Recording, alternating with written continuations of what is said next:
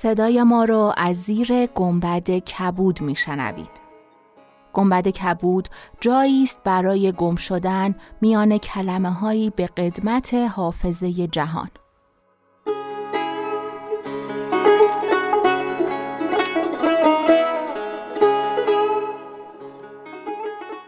سلام من شقایق جهرومی و دوستانم شما را به زیافت نور و کلمه دعوت می‌کنیم به اپیزود 75 جم گنبد کبود گوش می‌کنید.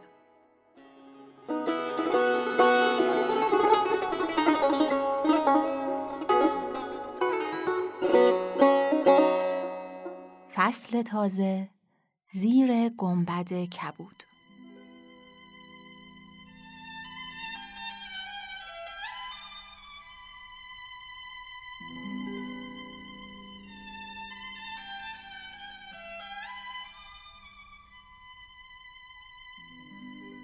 ملک شهرباز گفت ای شهرزاد مرا زاهد کردی. از کشتن زنان و دختران پشیمان گشتم و از کردار ناسواب خود به ندامت اندرم. اگر از پرندگان حکایتی داری بازگو. هزار و یک شب شب یکصد و چهل و هشتم. این اولین جمله که وقتی کتاب هزار افسان کجاست و باز می کنیم باهاش مواجه میشیم. جمله ای که خبر از دگرگونی و پشیمانی شهریار داره و در شب 148 به شهرزاد گفته. 148 شب شهرزاد بیدار نشسته قلبشو توی مشتش گرفته و با ترس از ملک اجازه گرفته که قصه بگه. قصه هایی که با هوشمندی انتخاب شده. از زنان، از دختران، از عاشق شدن، از بیپروا بودن. از برخوردهای مختلف آدم و جن و پری در مواجهه با خیانت و دروغ. از زود قضاوت کردن. از فرصت دادن. از بخشیدن.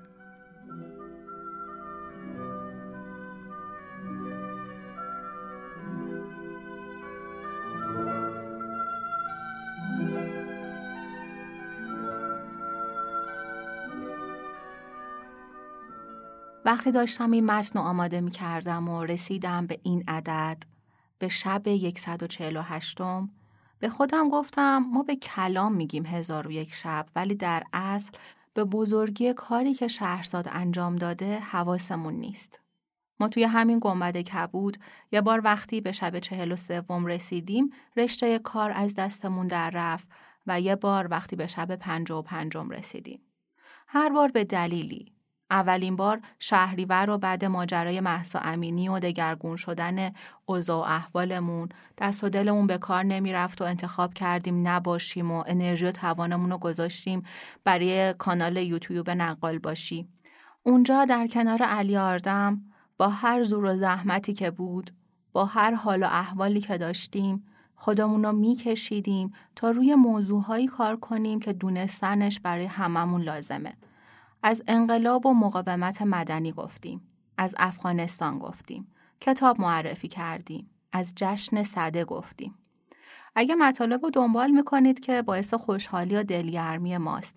اگه تا الان ازش خبر نداشتید کافیه توی یوتیوب سرچ کنید نقال باشی یا از طریق لینکی که توی توضیحات همین اپیزود براتون می‌ذاریم برید و تماشا کنید.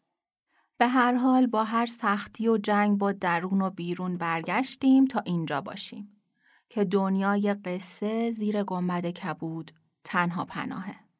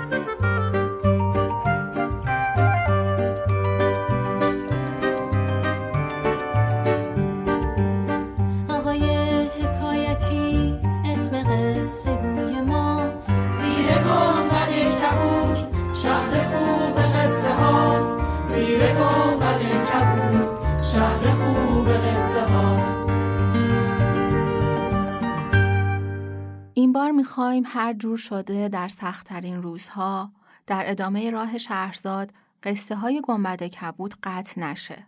بعد از هزار و یک شب بریم سراغ قصه های دیگه، سراغ بیحقی و نظامی و فردوسی. همچنان اپیزودهای جمعهمون ادامه داره. اپیزودهای چراغ که این بار دوست داریم بیشتر به موضوعات اجتماعی و اسطوره ها بپردازیم.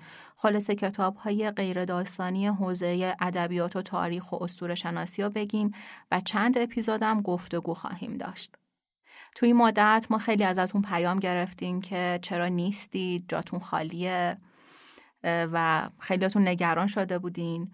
حقیقت این که خودمون عمیقا غمگینیم برای این روزهای دیر دوری و دلمون بیشتر خیلی بیشتر تنگ شده براتون. امیدواریم که یه بار دیگه با بودن و همراهیتون مثل همون روزای اولی که گنبد کبود چراغش روشن شده بود کمکمون کنین که دوباره چراغش روشن و پرنور بشه. زیر تاق بلندش کنار هم لم بدیم و به نورهای رنگی که از پنجره ها میتابه چشم بدوزیم و با هم به شهر قصه ها سفر کنیم. این ماییم که قصه هامون رو می‌سازیم. به فصل تازه گمد کبود خوش آمدید.